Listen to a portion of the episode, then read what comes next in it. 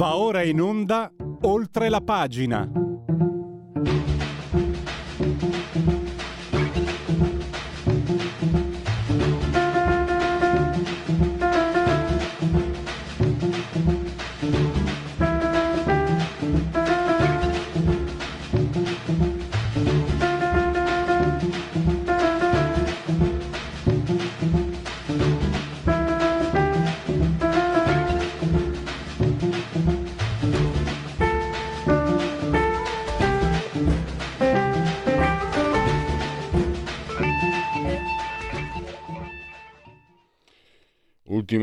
La pagina della settimana, oltre la pagina, applausi, rubrica di Radio Libertà, siete simultanea con noi quando sono scoccate le 10.40, a noi, ovvero sia il dottor Federico Borsari, assiso solidamente sotto il comando di regia tecnica, entrambi sospesi a 90 metri sopra il livello del mare, temperatura 24 gradi centigradi sopra lo zero.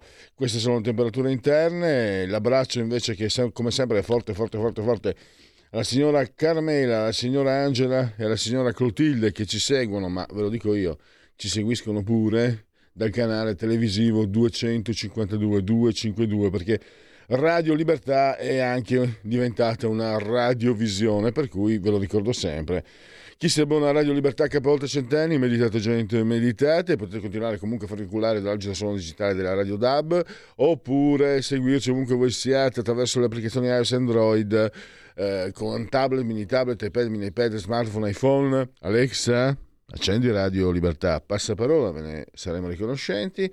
Smart TV, Fire TV e poi eh, Radio Libertà è sbarcata su Twitch, è tornata su YouTube è sempre dotata del suo ottimo e abbondante sito radiolibertà.net e poi c'è la pagina Facebook. Esterne, i gradi mi dicono 5,2 sopra lo 0, 75% l'umidità, eh, 1022,2 millibar la pressione. Questi sono i convenevoli formulaici e passeremo, passiamo subito agli argomenti eh, parleremo della riforma Cartabia perché improvvisamente sembra che eh, stia causando tutti i mali del mondo. Poi con eh, il professor Marcello Minenna andremo a capire come l'aumento dei tassi di interesse da parte della BCE stia avendo un eh, riflesso negativo sul debito italiano, cioè ehm, le proiezioni eh, recenti indicano che il servizio del debito assorbirà come conseguenza del rialzo dei tassi da parte della BCE il 4,1% del PIL nel 2025 questo. E eh, ricordiamolo che la soglia di stabilità del patto eh, la soglia stabilita dal patto di stabilità è del 3% quindi eh, un, uh, un quadro economico che andremo a capire meglio col professor Minenna. E infine, parola di scrittore con Andrea Novelli e il quinto ritorno del, dell'ispettore, dell'ispettore Astengo, siamo a Genova, e ci sentiremo con lui. Parola di scrittore, una rubrica che si avvale dell'imprescindibile collaborazione di Patrizia Gallini di Ardesh eh, Comunicazione. E adesso andiamo a vedere è diventato un po', tra un po' anche avete mal di denti, colpa della riforma Cartabia, vi cadono i capelli, colpa della riforma Cartabia, avete dissenteria, colpa della riforma Cartabia, il gatto vi ha graffiato, colpa della riforma Cartabia, che naturalmente sta, eh, non era mai successo prima, pensate, persone colpevoli, non vengono nemmeno condannate, non vengono incarcerate, altre vengono addirittura scarcerate, è una novità, è incredibile. Il sistema eh, giudiziario italiano con la riforma Cartabia si è completamente rovesciato. È una cosa pazzesca. Voleva essere ironico, ovviamente questo incipit, eh, ma abbiamo con noi una persona seria come Felice Manti che ci spiega eh, anche un resoconto, perché ci sono voci anche insospettabili che sono invece a favore di questa riforma. Invece ci racconta, insomma, sembra che tutti la pensino come il fatto quotidiano e basta. No, non è proprio così. Comunque vi ricordo solo che un certo Marco Travaglio ha detto che eh, Bonafede è stato il miglior ministro della giustizia degli ultimi 30 anni. E queste sono bestemmie, queste sono bestemmie, lo dice un cittadino, non lo dice un giornalista schierato. È una bestemmia per tutto quello che ha combinato Bonafede, è una bestemmia. Fofo DJ. Quindi quando uno così dice ah la riforma Cartabia eh, fa schifo e io insomma drizzo l'orecchio e dico aspetta un attimo tu sei quello che ha detto che Bonafede è il miglior ministro degli ultimi 30 anni il miglior guardasigilli degli ultimi 30 anni quindi aspetta un attimo perché se, se eh, Travaglio mi dice adesso sono eh, non voglio parlare di lui comunque sono le 10.44 dico aspetta un attimo può essere che qualcuno abbia truccato l'orologio un po' come in una scena fantoziana.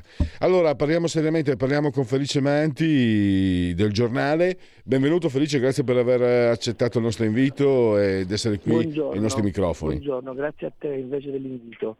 Allora, dunque, è un tema molto scivoloso, nel senso che siamo alle prime battute di questa applicazione di questa riforma e come in tutte le riforme, che siano della strada, della giustizia o della sanità, la fase iniziale può creare qualche confusione. Quindi proviamo a fare un po' di chiarezza che in questi casi è sempre importante. Dalla, Scusami, Felice, scusa, dicembre... scusa, un'interruzione perché io sono partito un po' di slancio. Qui non vuole essere una difesa della riforma Cartabia, solo che ci sembra no, no. che ci siano solo voci, voci uh, contro e quindi vogliamo un po' cercare di equilibrare. Il tuo articolo di ieri e anche quello di oggi mi sembra che eh, fanno giustizia della riforma della giustizia, secondo me, perché riporti tutto, anche quello che non va, ovviamente che c'è, come se c'è, per carità. No, allora qua bisogna diciamo intendersi, no? Perché allora, premessa, la riforma della giustizia è fondamentale in questo paese perché la giustizia in questo paese non funziona. Quindi si riforma una roba che non funziona. Chi dice che prima della riforma questa giustizia funzionasse è in malafede, ok? Perché fanno una riforma? Fanno una riforma perché è prevista nel PNRR e perché è opportuno che, visto che questo Paese si avvia una stagione di grandi investimenti, di grande pianificazione del futuro, la lentezza dell'amministrazione giudiziaria e il rischio che alcune inchieste giudiziarie nate diciamo, in maniera improvvida, vedi, faccio un esempio su tutto il caso in Nigeria, no? che poi si rivelano diciamo, inconsistenti, possano avere un freno. Quindi la Cartabia nasce per mettere un freno ad alcune indagini, alcune inchieste, alcune questioni che diciamo, non si risolvono, non portano una verità conclamata, ma servono solo ad affollare la macchina giudiziaria. Punto numero uno. Questo cosa succede? Succede questo, che eh, hanno previsto per una serie di reati, in cui la pena edittale minima sia inferiore a due anni, per procedere all'inchiesta, quindi per procedere all'indagine e al rinvio a giudizio ci vuole la querela. Cioè io che sono stato derubato devo dire sono stato derubato.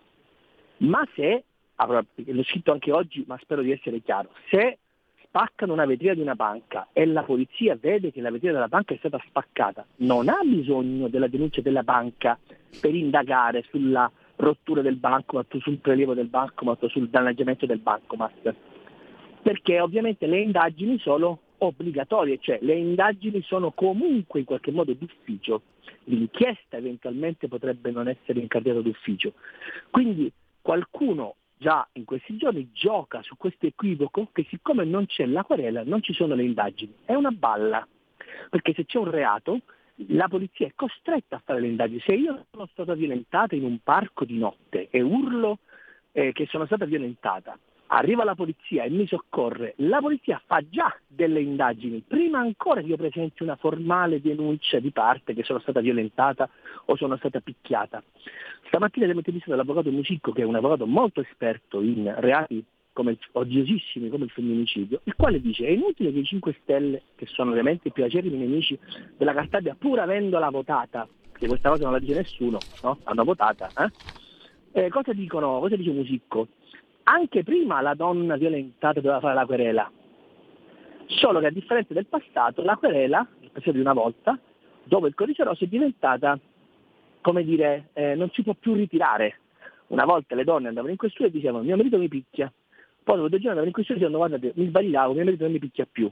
Questa possibilità, questa facoltà non è più prevista proprio perché si pensa che ci possa essere un condizionamento da parte del familiare, del marito, del compagno, eccetera, eccetera, che coercizza la donna e le dice non mi devi, non mi devi denunciare se no ti ammazzo. Questa facoltà di tornare indietro da questa denuncia non c'è più, ma la querela andava comunque presentata anche prima. Dire che non si presenta più per colpa della Cartabia è falso.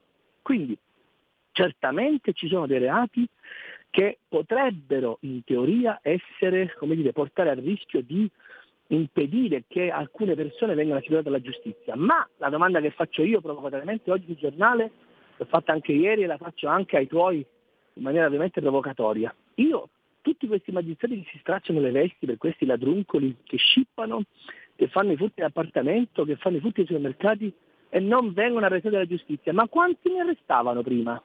Quanti di questi, tra virgolette, ladruncoli veniva assicurato prontamente alla giustizia e portato alle patrie galere? Nessuno. Quindi qui qual è, secondo noi, secondo me, l'operazione che qualcuno sta facendo? L'operazione che qualcuno sta facendo è far passare la Cartabia come una misura svuota carceri e come una misura che indebolisce la giustizia e avvantaggia i ladruncoli, quando in realtà ad avvantaggiare i ladruncoli in questi 15-20 anni sono state alcune generose, legittime, a volte strumentali, a volte in punta di diritto, interpretazioni che legittimamente, liberamente ogni giudice e ogni magistrato ha condotto per decidere che, per esempio, e qui la Cartabia non c'entra, un ultras beccato con un coltello a una manifestazione sportiva dove non poteva andare è stato riconosciuto in differita come prevede la legge tramite delle strutture, diciamo, delle apparecchiature di investigazione. È stato portato alla magistratura e il magistrato ha giustamente, legittimamente, deliberatamente, è un problema che non ci riguarda, deciso di non confermare questo fermo in custodia cautelare. Quindi ancora oggi c'è una certa discrezionalità legittima da parte dei giudici che anche di fronte a un delinquente conclamato, da spato, armato, violento, decide di non assicurare alla giustizia questo signore. La Cartabia non c'entra nulla. Quindi qui secondo me si fa una grande confusione. La Cartabia è certamente perfettibile come tutte le riforme, ma far, far passare la legge Cartabia come una legge svuota carceri è secondo me un po' vigliacco. E perché, e chiudo il ragionamento, in questi giorni si decidono due grandi questioni. La prima è la riforma della giustizia, la seconda è la nomina del CSM.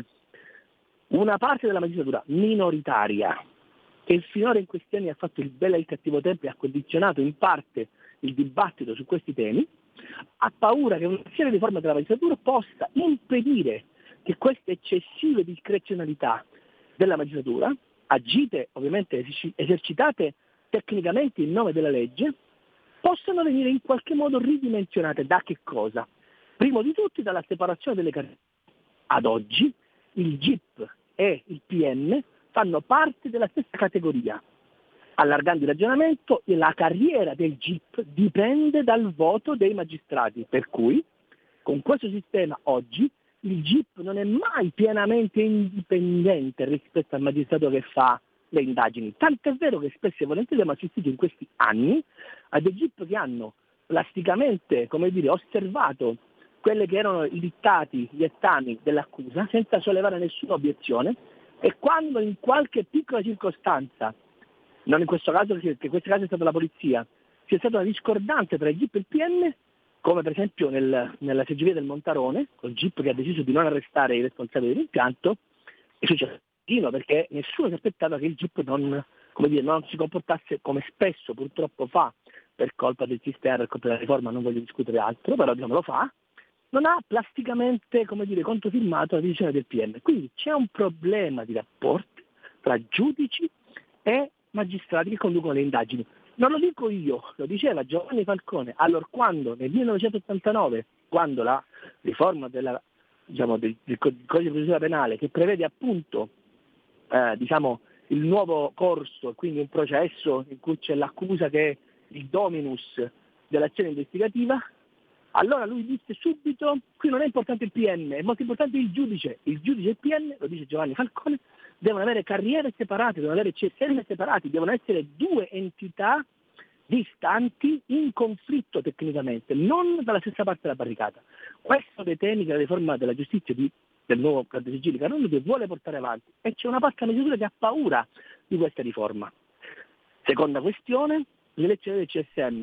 Oggi ci sono le condizioni politiche perché il centrodestra, dopo tantissimi anni, possa avere la guida del CSM, cioè dell'organo di autogoverno della magistratura, che è di fatto il, l'anello di collegamento tra il Ministero della Giustizia, le riforme e la stessa magistratura. Riuscire ad avere la vicepresidenza del CSM significa in qualche modo creare le precondizioni perché questa riforma della giustizia sia metabolizzata meglio da parte della magistratura e ovviamente accompagnata in un percorso di riforme e di dialogo, perché oggi esiste una parte della, maggi- della magistratura, che è quella magistratura indipendente, la corrente più conservatrice, che è disposta a dialogare su certi temi, dopo gli scandali del caso Palamara che hanno messo in grande difficoltà le toghe rosse e altre correnti che hanno insomma giocato un po' con la magistratura e con la politica. Quindi questi sono i temi in ballo. Io ho paura che la magistratura agiti questo aspetto della Cartabia, legge certamente che poteva essere scritta diversamente, ma che ha ancora tutte da verificare e tutte da applicare,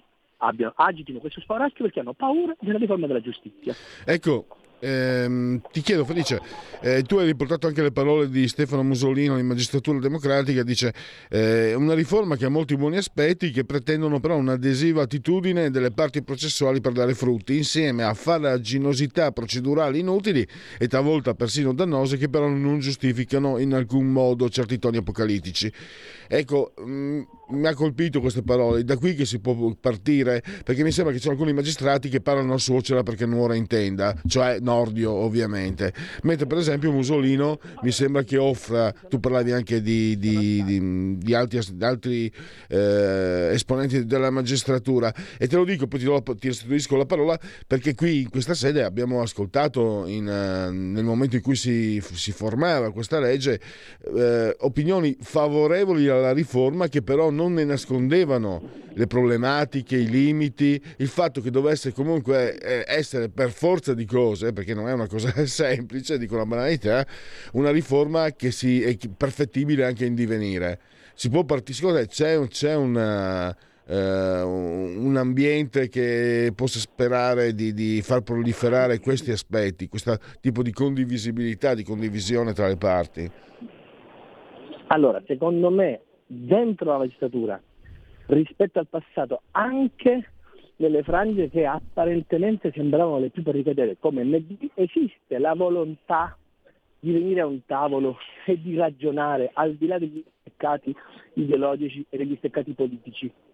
Questa precondizione è molto importante e si vedrà nel corso delle elezioni del CSM ed è chiaro che anche questa situazione è un problema per le toghe che invece non vogliono collaborare, non vogliono dialogare, non vogliono discutere perché sono convinte, legittimamente evidentemente, sono una minoranza, che loro, dire, loro, le loro conquiste, la loro indipendenza, la loro autonomia di giudizio sia più importante da difendere della effettiva capacità dell'azione giudiziaria di assicurare alla giustizia i colpevoli. Perché qui, signori, non è che possiamo prenderci in giro. La giustizia in questo paese non funziona. Ci sono dei processi che durano anni, ci sono delle indagini che durano fin troppo tempo perché evidentemente i reati che si cerca di combattere sono difficili. Ma quindi c'è bisogno di una sterzata sotto questo aspetto ci sono dei reati che si prescrivono in tempi più brevi rispetto a quelli che servono al magistrato per orchestrare una, uh, una. Sono dei processi che nascono sapendo già che il reato alla fine di quel processo andrà prescritto. È normale utilizzare uomini, risorse e tempi della giustizia per incardinare un processo che si sa già non porterà mai a nessun risultato, nessuna verità giudiziaria? Questo è il tema. Esiste un problema di rapporti tra la giustizia e la politica? Certamente sì. Esiste un problema di conflitto rispetto dell'invasione di campo della magistratura nei confronti della politica? Penso per esempio all'inchiesta su Renzi che ha portato a un cortocircuito molto importante perché eh, il PM che indaga su Renzi per la Fondazione Open ha prodotto delle, diciamo, ha reso pubbliche in qualche modo a un organismo come il Copasi, che pure è tenuto la vigilanza, ma insomma è in qualche modo un organismo che ha a, a, cui accesso, a, cui sono date accesso tante persone, ha reso pubbliche delle, delle documentazioni private di Renzi che non potevano essere rese pubbliche, cioè hanno forzato quelle che sono delle guarentigie costituzionali. Non sto dicendo che i senatori devono essere leggi bussolutus sciolti dalla legge, ma certamente ci sono delle garanzie, quelle garanzie vanno rispettate. Spesso e volentieri abbiamo assistito a dei processi in cui, pur di appurare una verità che magari non è una verità basata su fatti oggettivi, ma è una verità precostituita, si sono calpestate delle garanzie costituzionali. Questa cosa non va bene, non si può fare giustizia a tutti i costi e questo non significa inevitabilmente stare dalla parte dei mafiosi come qualcuno stamattina sostiene. Tu come sai eh, diciamo, io ho scritto sull'andrangheta perché è un fenomeno che sta attanagliando questa regione, questa città in particolare, è un fenomeno di cui non si parla mai abbastanza, c'è una legislazione tra virgolette speciale che serve a combattere la mafia e in tante situazioni esistono dei limiti al diritto alla giustizia e al diritto alle indagini che fanno a pugni con alcune delle guarentigie dei, delle persone che sono indagate e quindi anche sulle leggi di mafia esiste un conflitto. Non si può pensare che siccome dobbiamo cercare la mafia si può scendere a certi livelli, per esempio manipolando alcune prove come ieri è stato detto in Commissione Giustizia con alcune intercettazioni ambientali e l'utilizzo di alcuni Trojan che a detta degli esperti potrebbero addirittura manipolare le prove. Cioè non possiamo, non possiamo permetterci più una giustizia che quando non ha le prove se le inventa o quantomeno quando non ha le prove va a cercare de- violando la, dire, la legittima privacy costituzionalmente garantita anche del peggiore degli assassini. Questo è il tema. Siccome queste strutture ci sono state, non è che siccome dobbiamo fare la lotta alla mafia dobbiamo calpestare la Costituzione, perché se no delle due l'una. Ci vuole un freno, ci vuole una sintesi, ci vogliono delle norme che trovino questo punto di equilibrio, che in questi anni non si è mai trovato, con la certo. scusa che bisognava combattere la mafia. Poi cosa succede? E chiudo, che certi processi, anziché combattere veramente la mafia, hanno inseguito dei fantasmi.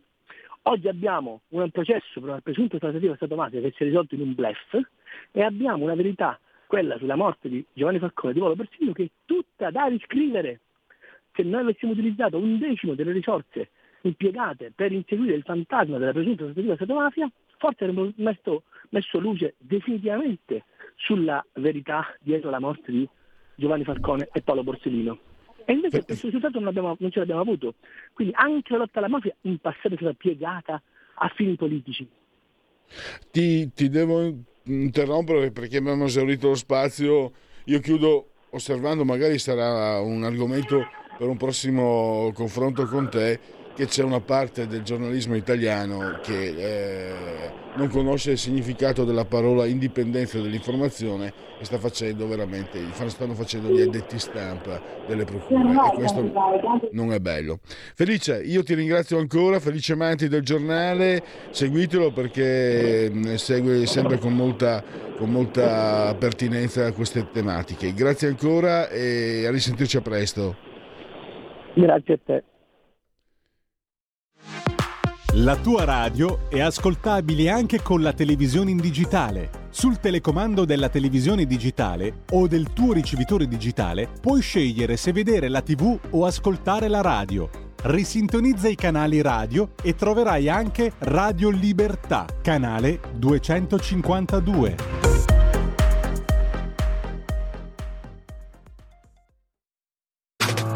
Stai ascoltando Radio Libertà. La tua voce libera, senza filtri né censura. La tua radio.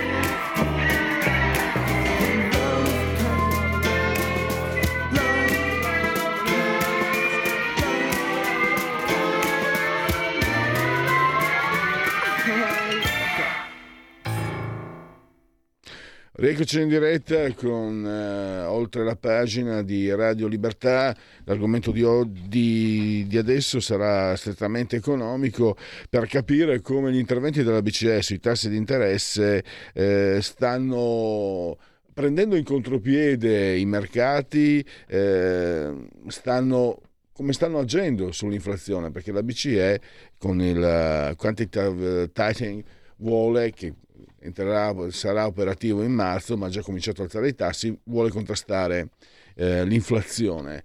E al momento non so, non capisco, non ho capito quanto la cosa stia funzionando. Sicuramente negli Stati Uniti sta funzionando perché negli ultimi cinque mesi l'inflazione è scesa e in Italia questo come conseguenza potrebbe comportare o forse sta, rischia di comportare il, l'aumento del, um, del, delle spese per il debito.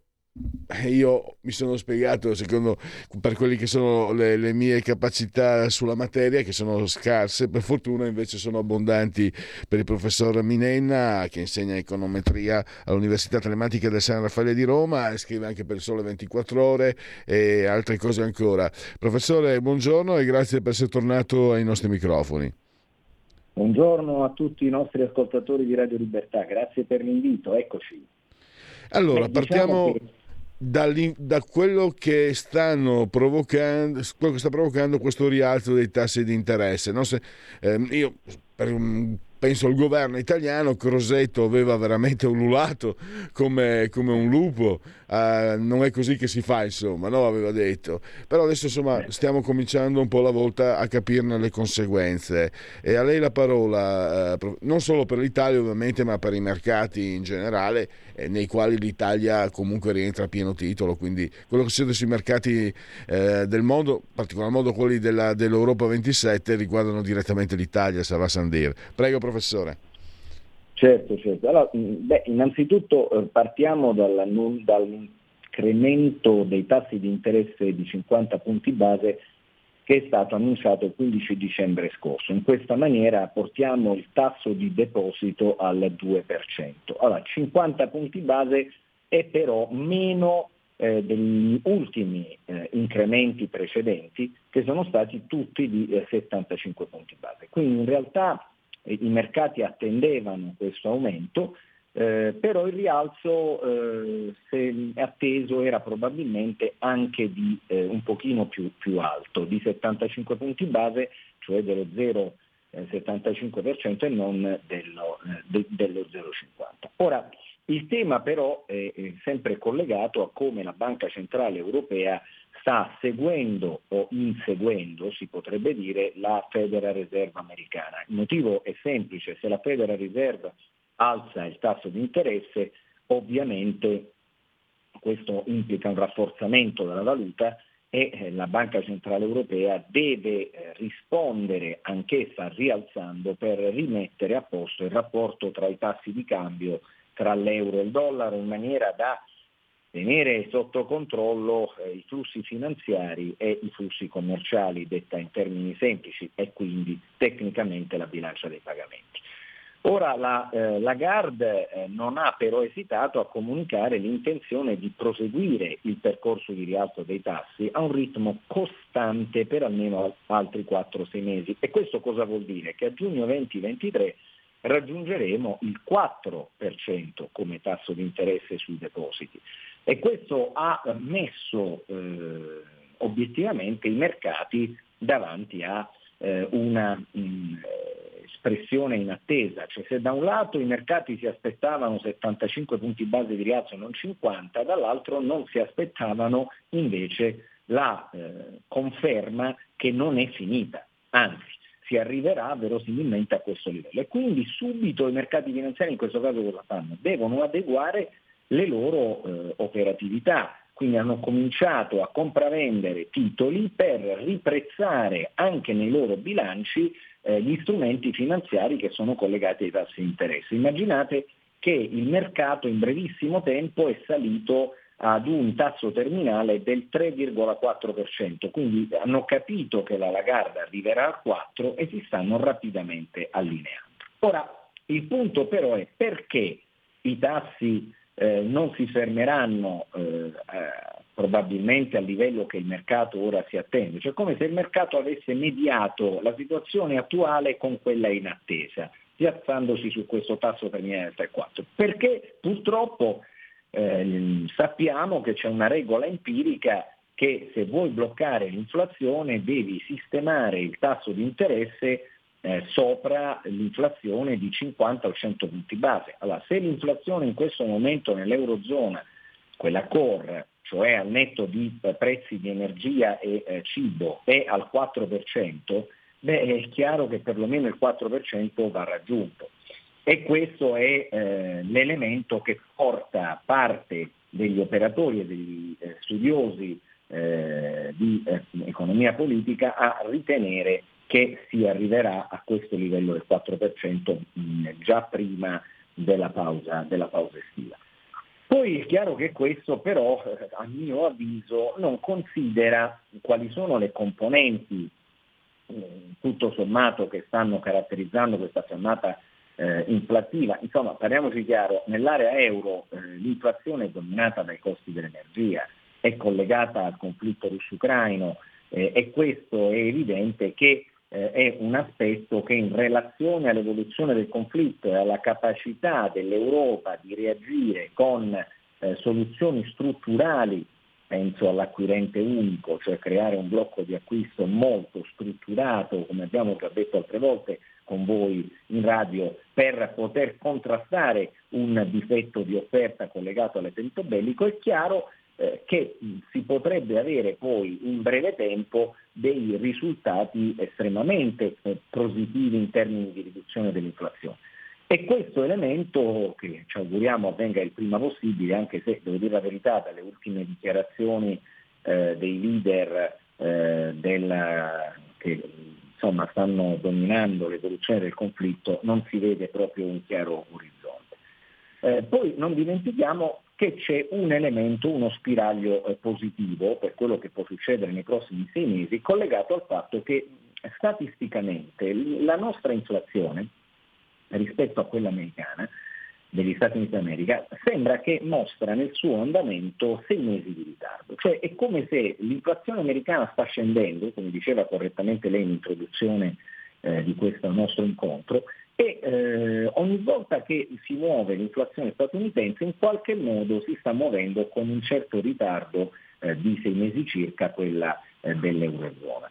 E questo cosa potrebbe voler dire? Potrebbe voler dire che se non ci sono situazioni particolarmente eh, peggiorative a livello di conflitto e si riesce quindi a eh, riassorbire eh, gli impatti energetici che abbiamo visto e questo anche grazie a delle strategie energetiche differenti che stanno puntando sui rigassificatori piuttosto che su altre fonti, è chiaro che questo potrebbe generare che riusciamo veramente a seguire questo trend eh, di riduzione dell'inflazione. Il che sia ben chiaro non vuol dire che l'inflazione non dipenda dai prezzi dell'energia, dipende proprio dai prezzi dell'energia, ma poiché i prezzi dell'energia in America si stanno riducendo, eh, è chiaro eh, che questa cosa potrebbe avere eh, un effetto similare eh, di trasmissione, soprattutto avendo noi cambiato parte dei fonti di approvvigionamento ed essendoci quindi rivolte al mercato statunitense, come tutti sappiamo, con queste nuove eh, soluzioni di approvvigionamento, è chiaro che potremmo vedere confermato questo trend di riduzione pur con un leg temporale di sei mesi. Ora, forse l'unica considerazione che vorrei portare eh, all'attenzione di chi ci ascolta è chiaro che questi rialzi dei tassi di interesse eh, bene eh, non fanno, eh, soprattutto in un paese fortemente indebitato come l'Italia dal punto di vista del debito pubblico. Perché? Perché ci scattano tutta una serie di, gli economisti dicono trade-off, cioè eh, situazioni e decisioni e implicazioni che sono tra loro alternative. Cioè, mi spiego, se io alzo i tassi di interesse è chiaro che il debito pubblico deve essere remunerato con un tasso più alto. E questo vuol dire magari che i, i piccoli risparmiatori eh, e investitori italiani, vedendo un BTP al 4 al 5%, sono interessati a, eh, a investire. Abbiamo avuto periodi in cui i nostri bot erano a tassi negativi perché mio padre dovrebbe comprarsi un botto a tassi negativi e perderci del denaro, è evidente che non funziona. Al 5% magari eh, io ho detto apposta a mio padre che come sappiamo la ricchezza in questo momento del risparmio è eh, ripartita fondamentalmente sui conti correnti di chi ha più di 70 anni, questo dobbiamo sempre ricordarlo, il nostro è un paese che ha una grande liquidità nei conti correnti, ma eh, ovviamente sui conti correnti eh, di chi ha qualche anno in più di me. Ora, il discorso quindi è, con questo tasso di interesse più alto può essere quindi che c'è un maggiore appetito per l'investimento da parte dei piccoli risparmiatori. Che succede però eh, per il ruolo delle banche? Eh, le banche saranno interessate a investire in questi titoli? Beh, innanzitutto per investire le banche hanno bisogno di liquidità e sappiamo benissimo che la BCE, lo diceva all'inizio dell'intervista di oggi lei, ha eh, avviato il quantitative tightening, cioè la sta levando la liquidità dal sistema bancario. E questo ovviamente vuol dire che c'è meno disponibilità di risorse finanziarie per poter eh, investire. Si immagini che le banche hanno già rimborsato quasi 750 miliardi di quei prestiti TL, TRO dove la T stava per targeted, cioè orientati a famiglie e imprese. Questo cosa vuol dire? Che le banche potrebbero, nonostante l'extra rendimento, decidere, che viene dato da questo rialzo, di non supportare il eh, rifinanziamento del debito pubblico. Peraltro ricordiamo che se la banca centrale sta riducendo la liquidità vuol dire che la sta riducendo anche non reinvestendo nei titoli di Stato che sono stati comprati nei vari programmi di acquisto da quantitative easing al, agli acquisti per eh, la pandemia del PEF e, e, e, i vari programmi di asset purchase che sono stati svolti. Quindi in qualche maniera stiamo entrando eh, ancora una volta in una terra eh, incognita dove ci sono varie eh, variabili che agiscono in sensi potenzialmente contrari, è chiaro che ancora una volta vediamo grandi aree valutarie come quella dell'euro e quella del dollaro che continuano ad essere fortemente interconnesse e poi non dimentichiamo che il gigante cinese eh, con i suoi piedi che sembrano un po' eh, meno solidi, non voglio dire di argilla, rispetto al passato, anche potrebbe riservare qualche sorpresa. Insomma, allacciamo le cinture. Ciao professore, pensiero in libertà. Io sono così antico che sono vissuto in quell'era lontana, lontana, lontana in cui si consigliava, le persone stesse eh, convogliavano i risparmi sugli immobili e sui bot. ecco com'è cambiato. Invece lei ha detto variabili, c'è una costante, gli interessi sul debito. Lei ha scritto anche 77 miliardi, cioè il, praticamente oltre il doppio della manovra conclusa il 31 dicembre, quindi è, è per per dar conto no, di quanto sia importante questa cifra. Eh, 14 in più purtroppo rispetto al 2021. Professore, è una costante, io lo sento da, non sono detto ai lavori ma lo sento da anni.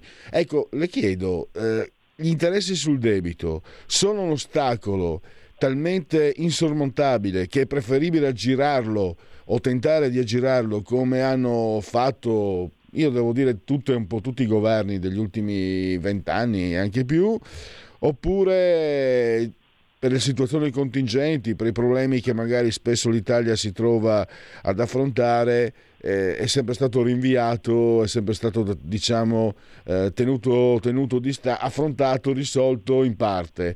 Che idea, che, che idea ha al riguardo, professore? Io credo che nella gestione del debito pubblico eh, ci voglia un cambio di passo, eh, con soluzioni innovative che possano valorizzare anche una risorsa importante eh, come il nostro risparmio nazionale, ovviamente non con nuove tasse, ma con soluzioni di ingegneria finanziaria intelligenti, però su questo non, non dico oltre, eh, caro Pellegrini, perché anticiperei il mio editoriale di domenica che invitiamo i nostri ascoltatori a vedere sul Sole 24 ore.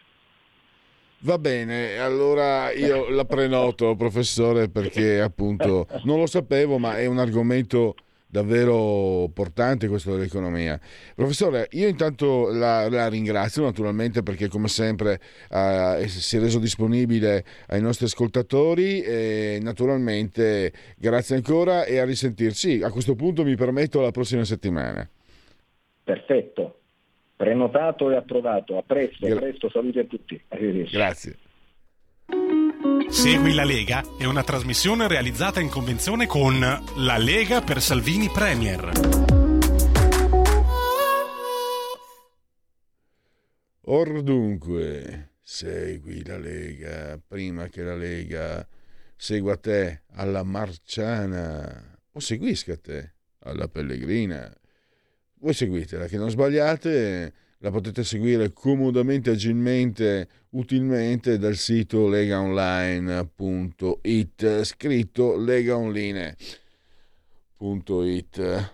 Su questo sito e da questo sito molte cose si possono fare a partire dall'iscrizione alla Lega eh, Salvini Premier, è molto facile, si versano 10 euro lo potete fare anche tramite questo sito, attraverso, anche attraverso PayPal, PayPal, PayPal, senza nemmeno vi sia la necessità che siate iscritti a PayPal, PayPal, PayPal.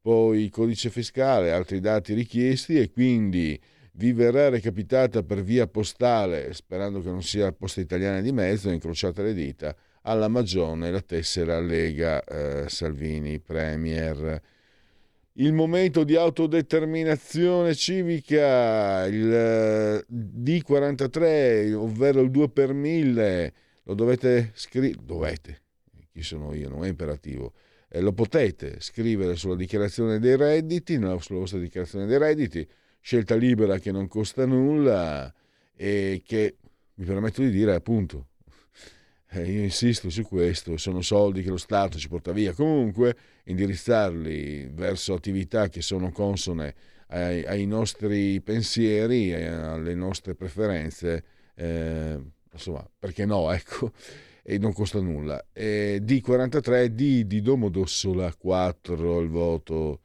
in matematica. Quaccio, mi ricordo un insegnante eh, meridionale di matematica, ma non l'avevo io, era un'altra sezione, so che dicevano quando eravamo in ricreazione, scherzavano, quaccio ti metto, quaccio, deve essere credo siciliano. Comunque sia il 4, 4 il 3 invece è il numero perfetto, D43. Comunque che lo mettesse un professore siciliano, un professore veneto, emiliano. Io avevo una belva piacentina come professoressa liceo di matematica e il 4 è sempre 4, dannazione. Studiate, non fate come Pellegrini, ma anche perché la matematica, io adesso sto, sto scoprendo l'economia che veramente svela mondi, eh, svela meccanismi di approccio mentale e cognitivi. Io, tantissimi di voi, cioè, qui siete magari molti, siete più del nord ovviamente, e molti sono imprenditori o comunque liberi professionisti, artigiani, eccetera. Quindi adesso sto dicendo per voi una, una sciocchezza, cioè una cosa scontata e banale.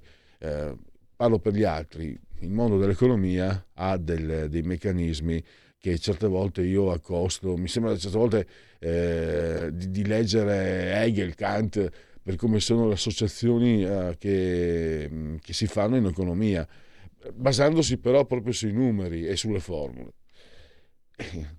Perché interessarsene? Perché poi questo alla fine eh, va a riverberarsi sulle nostre tasche e sui nostri risparmi. Andiamo a vedere invece eh, gli interventi, le apparizioni. Ecco qua, Simonetta Mattoni. Ecco, vedi eh, Federico, ogni tanto a me è sempre piaciuta Simonetta Magistrato, poi era anche un po' interpellata anche come criminologa a me è sempre piaciuto come personaggio, tosta, forte, capace. Quando ho visto che è passata la Lega, che si, si è diciamo, dedicata alla politica, è entrata in Lega, dici, beh, vedi, magari, magari sono proprio dalla parte giusta. Non che sono giusto io, ma dalla parte giusta perché Simonetta...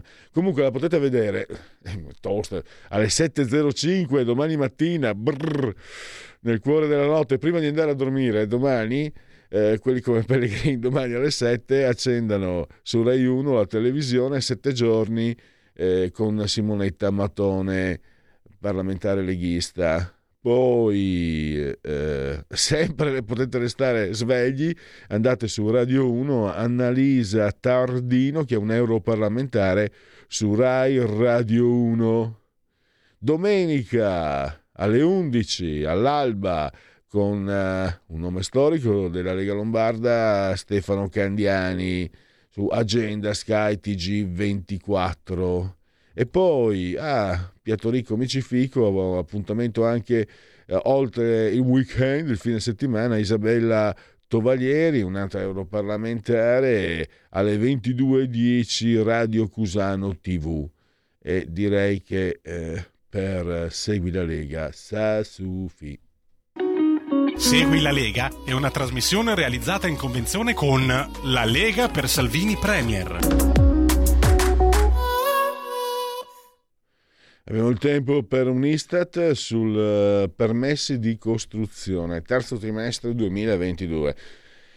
Eh, sulla base delle autorizzazioni, eccetera, eccetera, si stima una marcata diminuzione congiunturale sia del numero di abitazioni, meno 15,2, che della superficie utile abitabile, meno 12,6.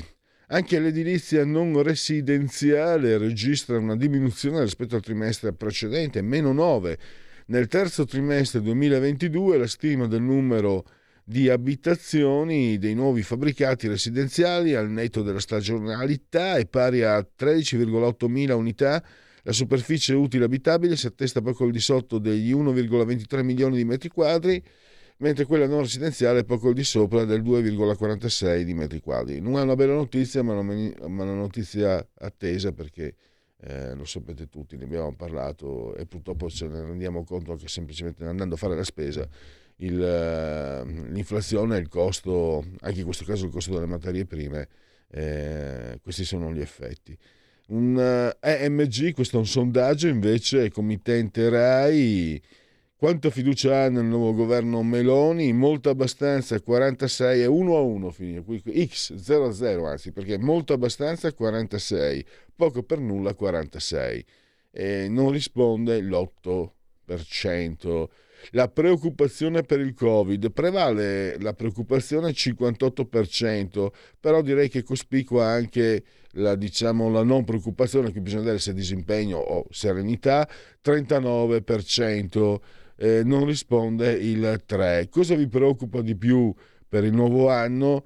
Il caro delle bollette e l'inflazione 45%, la mancanza di lavoro 18%, la guerra in Ucraina il 15%, il cambiamento climatico l'11%, il Covid 3% e poi altro 1% non risponde 7% e quindi questo è il sondaggio di eh, EMG commissionato dalla RAI SPA. Chiudiamo.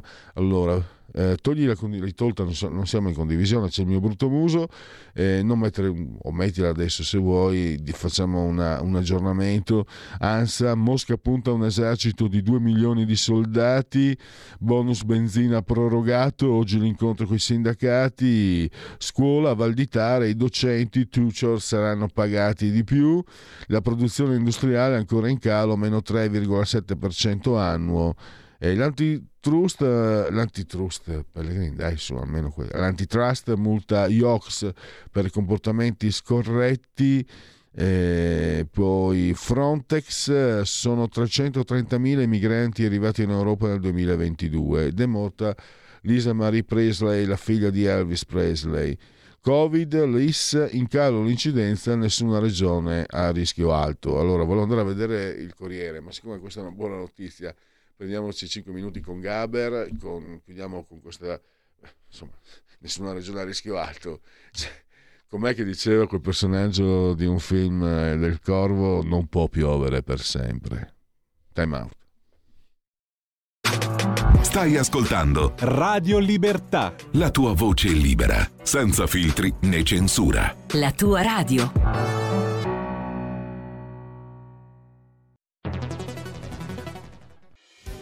Quotidiano di Sicilia, il quotidiano d'Italia, l'informazione che ribalta i luoghi comuni, una vera visione dei fatti, l'Italia vista da sud.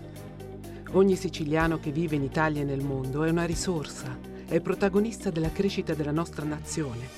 Dai forza alla crescita della nostra isola, abbonandoti al QDS digitale più archivio a soli 99 euro annui.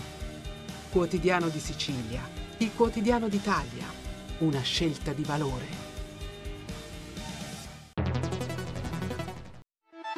Stai ascoltando Radio Libertà, la tua voce libera, senza filtri né censure, la tua radio.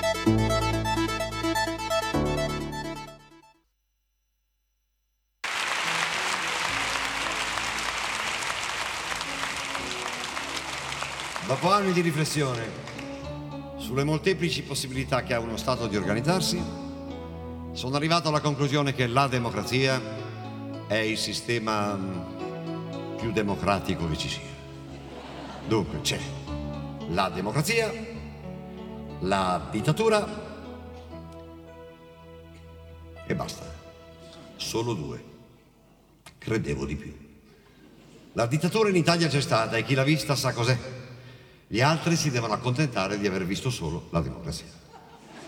Io da quando mi ricordo sono sempre stato democratico, non per scelta, per nascita. Come uno che appena nasce è cattolico apostolico romano. Cattolico, pazienza. Apostolico, non so cosa vuol dire, ma anche romano. Comunque diciamo, come si fa oggi a non essere democratici? Sul vocabolario c'è scritto che democrazia è parola che deriva dal greco e significa potere al popolo. L'espressione poetica e suggestiva. Ma in che senso potere al popolo? Come si fa? Questo sul vocabolario non c'è scritto. Però si sa che dal 1945, dopo il famoso ventennio, il popolo italiano ha acquistato finalmente il diritto al voto. È nata così la famosa democrazia rappresentativa, che dopo alcune geniali modifiche fa sì che tu deleghi un partito che sceglie una coalizione, che sceglie un candidato che tu non sai chi è e che tu deleghi a rappresentarti per cinque anni e che se lo incontri ti dice giustamente lei non sa chi sono io.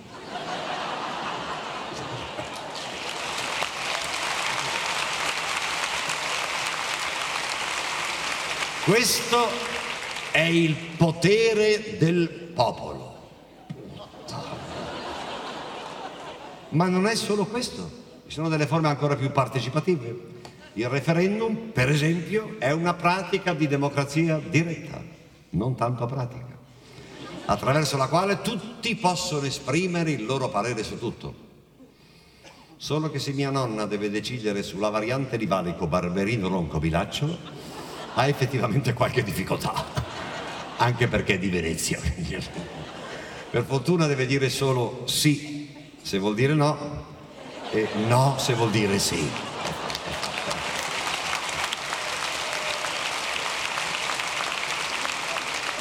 In ogni caso ha il 50% di probabilità di azzeccarla.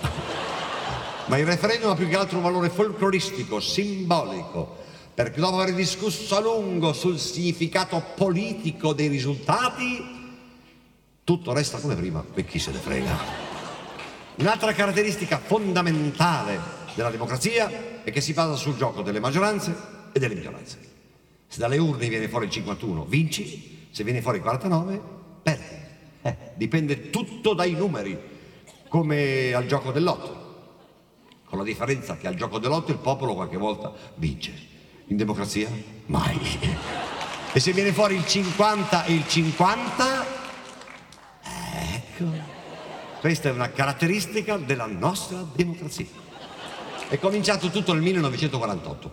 Se si fanno bene i conti, tra la destra DC, liberali, monarchici, missini, eccetera, eccetera, e la sinistra, comunisti, socialisti, socialdemocratici, eccetera, eccetera, viene fuori un bel pareggio. Poi da allora è sempre stato così, per anni. Adesso che c'entra, adesso è tutto diverso, è chiaro. Eh, è successo un mezzo terremoto, le formazioni politiche hanno nomi e leader diversi. E beh, adesso non c'è più il 50% a destra e il 50% a sinistra. C'è il 50% al centro-destra e il 50% al centro-sinistra. Oppure il 50, talmente poco che basta che a uno gli venga la diarrea che cade il governo.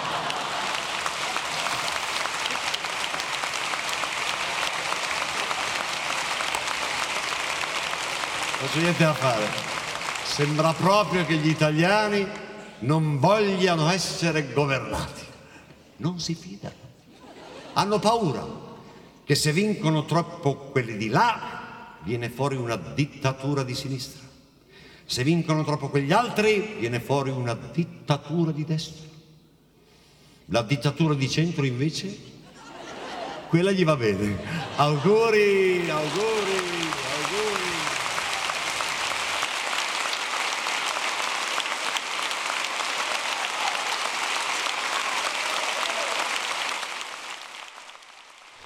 Nostalgia di Giorgio Gaber, scomparso vent'anni fa. Giorgio Gaber che ormai come da mm, quasi da un anno apre e chiude il ciclo settimanale di queste trasmissioni di oltre la pagina lunedì alle 11 e venerdì alle 11.30 rigorosamente Giorgio Gaber poi devo dirti la verità Federico, dottor Borsari cioè, dopo aver sentito questo brano mi verrebbe voglia di, di metterlo sempre, ma sempre, sempre, sempre, sempre. Però bisogna stare attenti, bisogna, bisogna cercare di non inflazionare anche quando hai, soprattutto quando hai del, a che fare con uh, un, questi, questi, fenomeni, insomma, non inflazioniamoli e gustiamoceli, apprezziamo il loro pensiero. E cos'è? Infatti, meno male che c'era il pensiero, anche un altro disco. Il pensiero alla lettura. E naturalmente al venerdì 11.35, ormai siamo 11.37, parola di scrittore. La rubrica ormai classica di questa oltre la pagina di Radio Libertà che si avvale dell'imprescindibile eh, collaborazione di Patrizia Gallini di Ardescio Comunicazione. E oggi andiamo a parlare dell'ispettore Astengo che, se non sbaglio, è al quinto appuntamento in libreria, quindi ha, ha maturato una credibilità, un, un affetto nei confronti dei propri lettori eh, importante. L'ultimo titolo è Sindrome cinese a Genova, la nuova indagine dell'ispettore Astengo, eh, Fratelli Fregli Editori, eh, collana Super Noir, 15 euro spiccioli e 256 pagine, naturalmente lo trovate anche online. L'autore Andrea Novelli lo abbiamo al telefono, lo ringrazio, naturalmente gli do il benvenuto. Benvenuto Andrea. Buongiorno a te Pierluigi e un saluto a tutte le radioascoltatrici e i radioascoltatori. E innanzitutto, perché ieri te l'avevo chiesto, è il quarto o il, quinto titolo no, di, dell'ispettore Stengo? Sì, esatto, è il quinto capitolo della saga che vede come protagonista l'investigatore privato Michele Astengo, che è il personaggio eh, creato insieme all'indimenticato Giampaolo Zarini. E il, titolo, il titolo è Sindrome cinese a Genova. E, è un noir che tratta di temi eh, di stretta attualità e nello specifico della crescente e sempre più attiva presenza della Cina in Italia, come si ben capisce dal titolo, e in particolare in Liguria, che è una regione strategica tra il mare e il nord Europa, e i cui porti ehm, diciamo che rappresentano strategici approdi per la nuova via della seta marittima che sarebbe la direttrice che è stata stabilita dalla Repubblica Popolare Cinese per eh, migliorare le vie di comunicazione e i traffici tra l'Asia e l'Occidente. Allora, la collana Super Noir mm, credo che già eh, auto, si auto, autodefinisca, definisca il genere, ma naturalmente se vuoi aggiungere qualcosa di quello che vedi nel, nel, tuo, nel tuo, stile di scrittura, nelle tue scelte, ma soprattutto Andrea, volevo chiederti, eh, sicuramente te lo sei chiesto, ma dov'è che ho indovinato? Quali sono le cose che ho maggiormente indovinato quando ho inventato insieme al, a Zarini, eh, quando ho creato questo personaggio? Quali sono le cose che sono piaciute di più ai lettori, visto che sono già arrivato al quinto romanzo e questo è, è, è significativo, insomma, non succede, già non succede a tutti di scrivere un romanzo e di vederselo pubblicare. E poi eh, quinto, quinto romanzo vuol dire che hai un pubblico... Ecco, magari parlane anche Andrea a quelli che ancora non conoscono Michele Stengo. Chi è? Ma allora, quando, quando abbiamo concepito il personaggio abbiamo pensato al Philip Marlowe di, di Raymond Chandler, calato chiaramente eh, nell'attualità e, e, in questo caso a Genova e in Liguria. Quindi è un investigatore privato un po' sui generi, era, lui lavorava, lavorava, in polizia, ha abbandonato questa, questa, carriera nelle forze dell'ordine e ha deciso di, di fare una vita un po' più tranquilla sbarcando il lunario con incarichi su questioni di tradimento e spionaggio industriale. quindi questioni che non lo coinvolgessero più di tanto. Il libro è un noir, mm, possiamo classificarlo anche come hard boiled perché comunque appunto si rifà a questi, a questi diciamo, scrittori del, dei primi del Novecento americani, appunto che, ehm, in cui il personaggio principale era un investigatore privato e, e diciamo, l'uomo che non, non, doveva chiedere mai, ecco, insomma, con rapporti abbastanza eh, particolari col mondo femminile e, e, anche con gli stessi clienti che molto spesso anche a si trova ehm, a maltrattare, ecco. non, non, non, ha sempre dei rapporti così, così, così semplici con, con, con, i clienti che spesso a volte diventano anche loro stesso le, eh, coloro che eh, portano avanti dei crimini. Ecco. Quindi insomma più o meno il genere è quello lì. La Genova... Certo, uh, Noir Arboiled.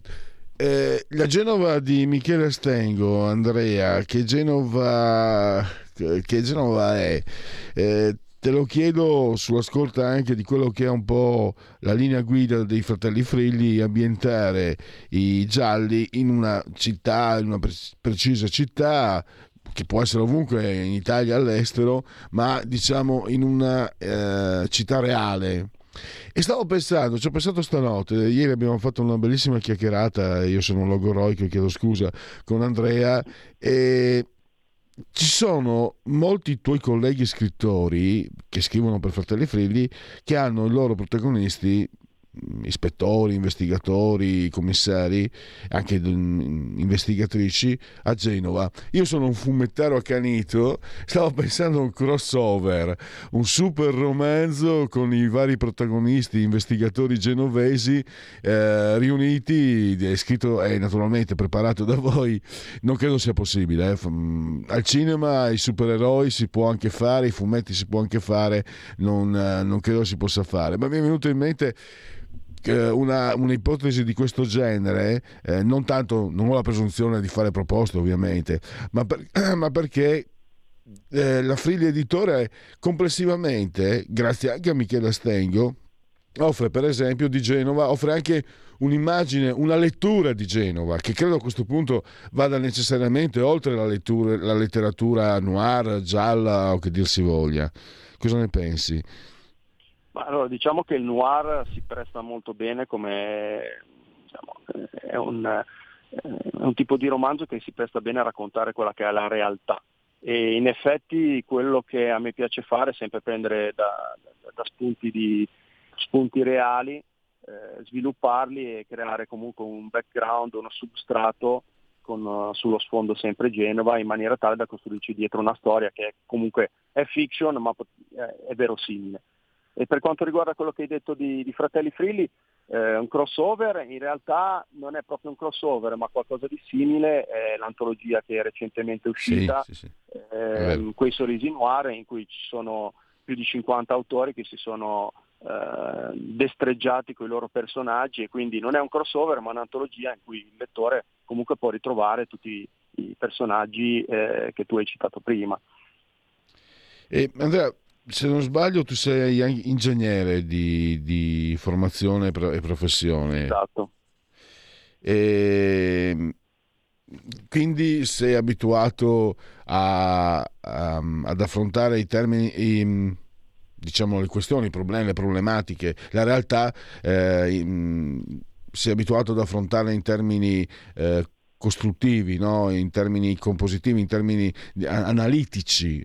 E ti ritrovi Andrea Novelli, l'ingegner Novelli, eh, si ritrova nei romanzi di Michele Stengo? Ma allora, io eh, il, mio, il mio excursus eh, diciamo, eh, scolastico lo utilizzo per, come, per, diciamo, per, il metodo che sfrutto nel, nel, nel concepire nello scrivere i romanzi perché sono nella parte di, di, di concepimento, di, di costruzione sono molto metodico e quindi lavoro attraverso degli schemi, eh, attraverso delle, delle, scalette, un po' come fanno gli sceneggiatori americani. Ecco. E quindi cerco di non lasciare nulla al caso perché, eh, come tu ben sai, eh, chi legge noir, chi legge gialli, thriller è molto attento ai particolari e non si lascia sfuggire niente, tant'è che se uno eh, la, commette qualche errore poi viene subito richiamato da, dal lettore di turno, molto attento e, e specialmente in, su alcuni argomenti, per esempio sulle armi ci sono degli, delle persone che sono molto, molto esperte e quindi eh, spesso possono farti pulci se, se, uno commette degli errori.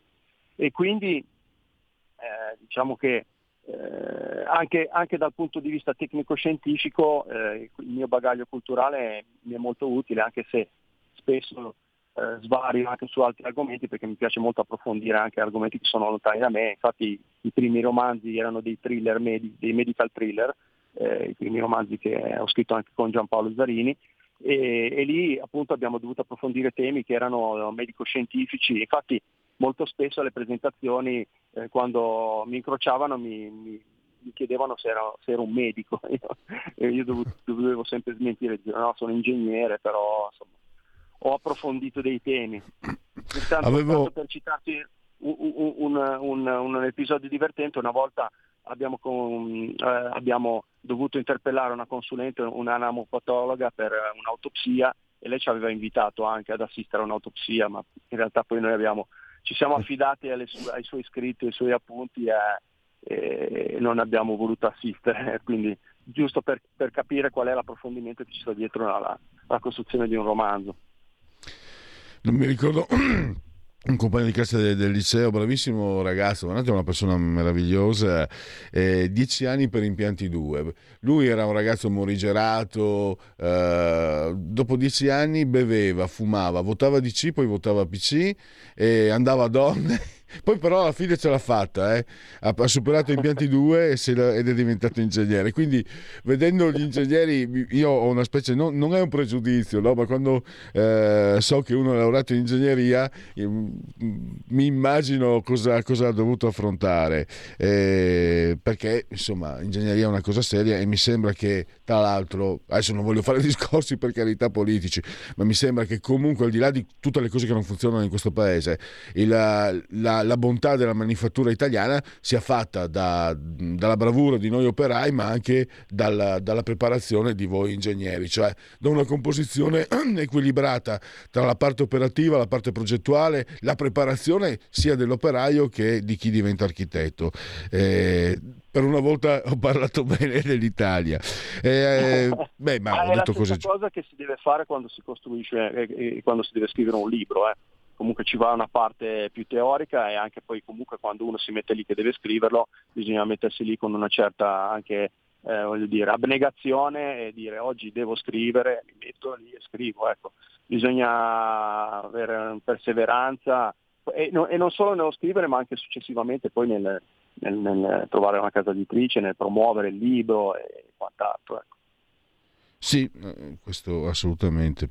Io come esperienza ho, quella della scrittura sulla, sulla, carta stampata come giornalista, sono due cose ovviamente eh, completamente diverse. Devo dirti addirittura che sicuramente eh, per lo scrittore mi viene da dire il mestiere di scrivere, per il giornalista no, il giornalista è un altro tipo di mestiere. Quali sono stati i tuoi riferimenti, i tuoi scrittori preferiti? Io chiedo anche perché mi sembra eh, come spettatore che da alcuni anni ci sono serie televisive, io facevo riferimento a quelle statunitensi o anglosassoni, eh, perché francamente ho visto due cose italiane da, che mi hanno fatto cadere le braccia, francamente, ma non ha importanza questo comunque anche eventualmente serie televisive eh, che in qualche modo ti hanno ispirato in qualche modo ti, ti ci rivedi oppure semplicemente quali erano i tuoi autori preferiti per avere così anche un'idea da dove perché bene o male è da lì che si parte no Andrea o sbaglio?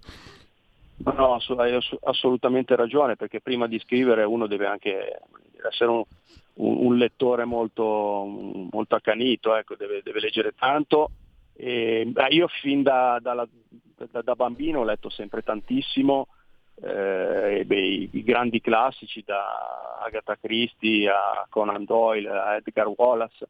Edgar Wallace che è un autore non, non, così, non così, quotato ma che ha avuto ampio spazio nei, nei gialli mondadori è quello, forse uno di quelli di autori classici che più si avvicina a quello che è la mia idea di, di giallo noir thriller, perché comunque anche lui utilizzava sempre uno sfondo tecnico-scientifico eh, come, eh, come, base dei, dei, dei, suoi, delle sue trame.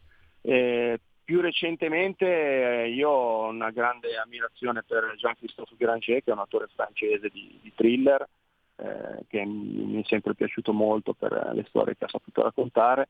Invece per quanto riguarda le serie tv, allora io devo dire che ne guardo veramente tante e le mie preferite vabbè, sono Breaking Bad piuttosto che I Soprano, eh, più recentemente ho visto anche delle, delle serie coreane molto ben fatte, eh, però le, le, le, guardo veramente tutte anche di, di, di, di, altri generi che non siano crime, tipo Downton Abbey, eh, perché ne ammiro, ne ammiro, proprio la costruzione de, della trama. Io sono un, un, cultore della trama e quindi ehm, eh, proprio ammiro come gli sceneggiatori, eh, che poi eh, noi magari vediamo il nome di un solo sceneggiatore nei credit dei film, ma in realtà è un gruppo di persone che lavorano dietro a queste trame.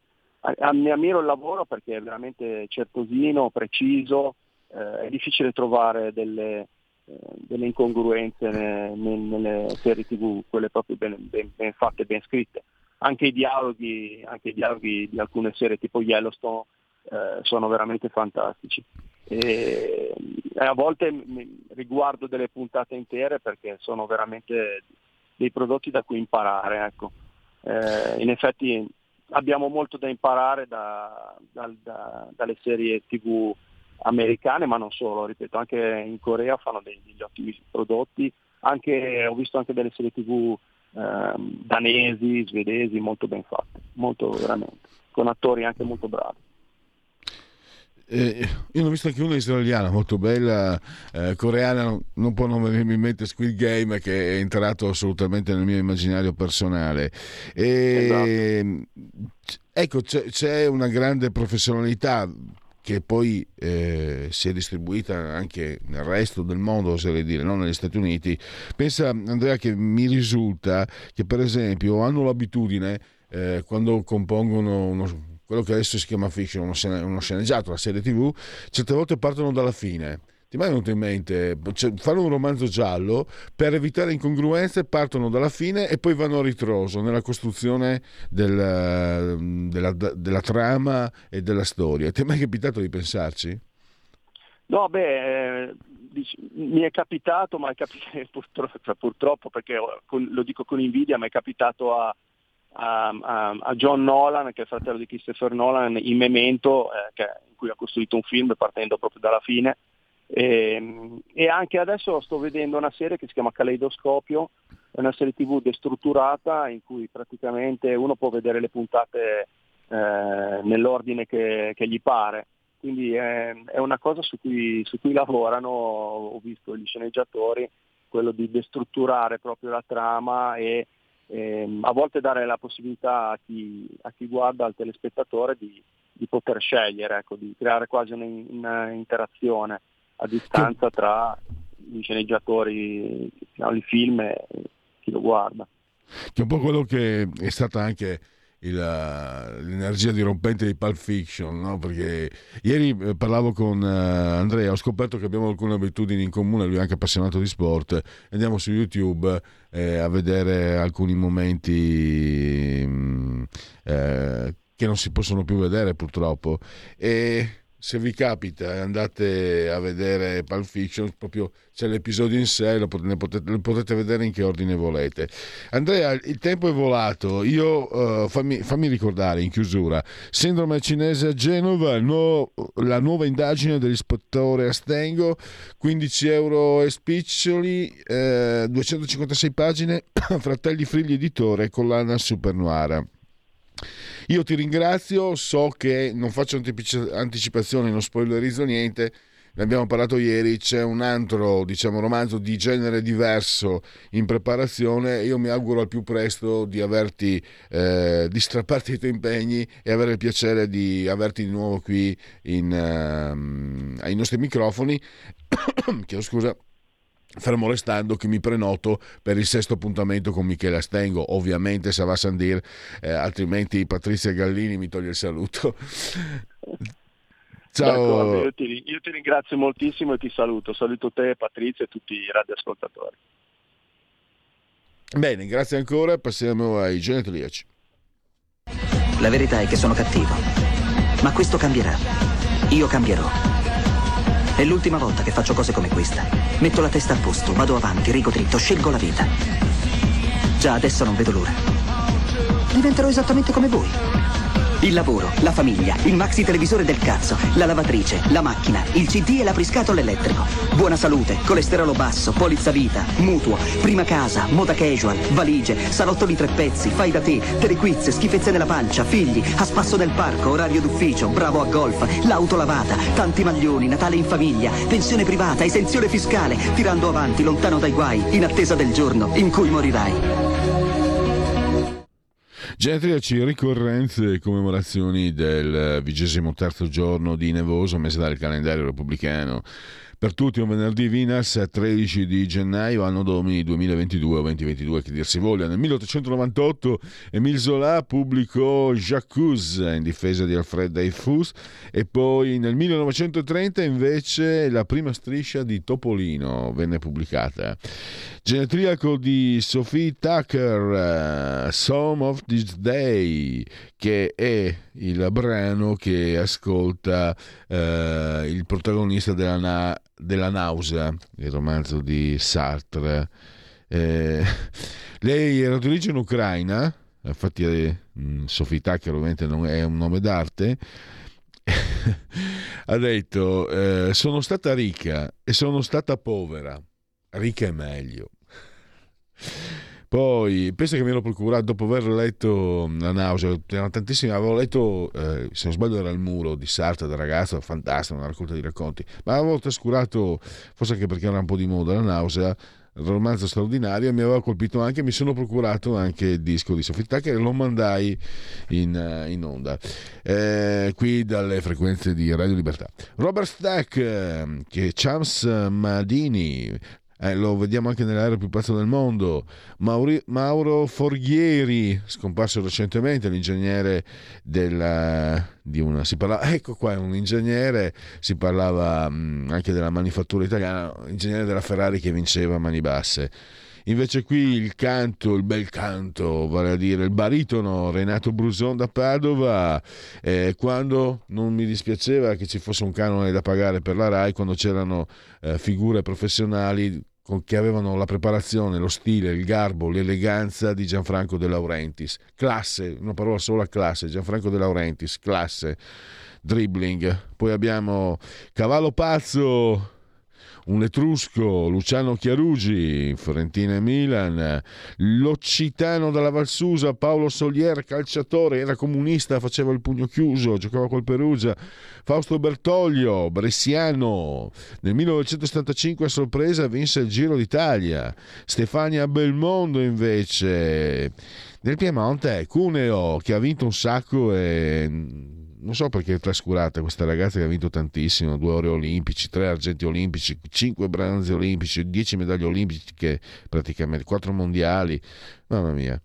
Poi un, eh, un montato, Roberto Recchioni da quando lui ha curato, io so solo che da quando lui ha preso la curatela, non so se è la parola giusta, quando comunque cura eh, Dylan Dog ho smesso di leggere perché ha peggiorato, nonostante ci siano ancora disegni fantastici in Dylan Dog, vedo ogni tanto da un'occhiata, Roberto Recchioni, un montato, e uno che non va, uno che ha avuto qualche spunto buono, molto buono, come autore di fumetti e ci campa di rendita perché um, per me è un incapace infatti sta rovinando Dylan Dog pazienza.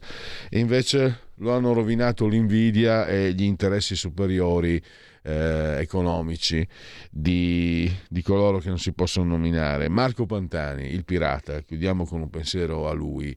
E so che Lorenzo 19.9 è con me in questo momento, ma con tantissimi altri perché è stato sicuramente uno dei...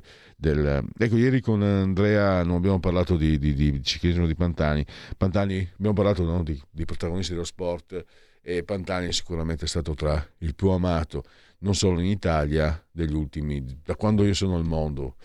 E un pensiero a lui, un pensiero di gratitudine al grande Federico, dottor Borsari, saldamente sul di comando di regia tecnica. Un grazie anche a voi che eh, avete seguito Radio Libertà anche oggi.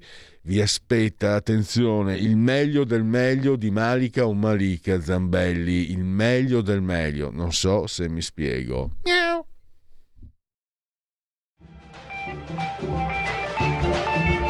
Avete ascoltato oltre la pagina.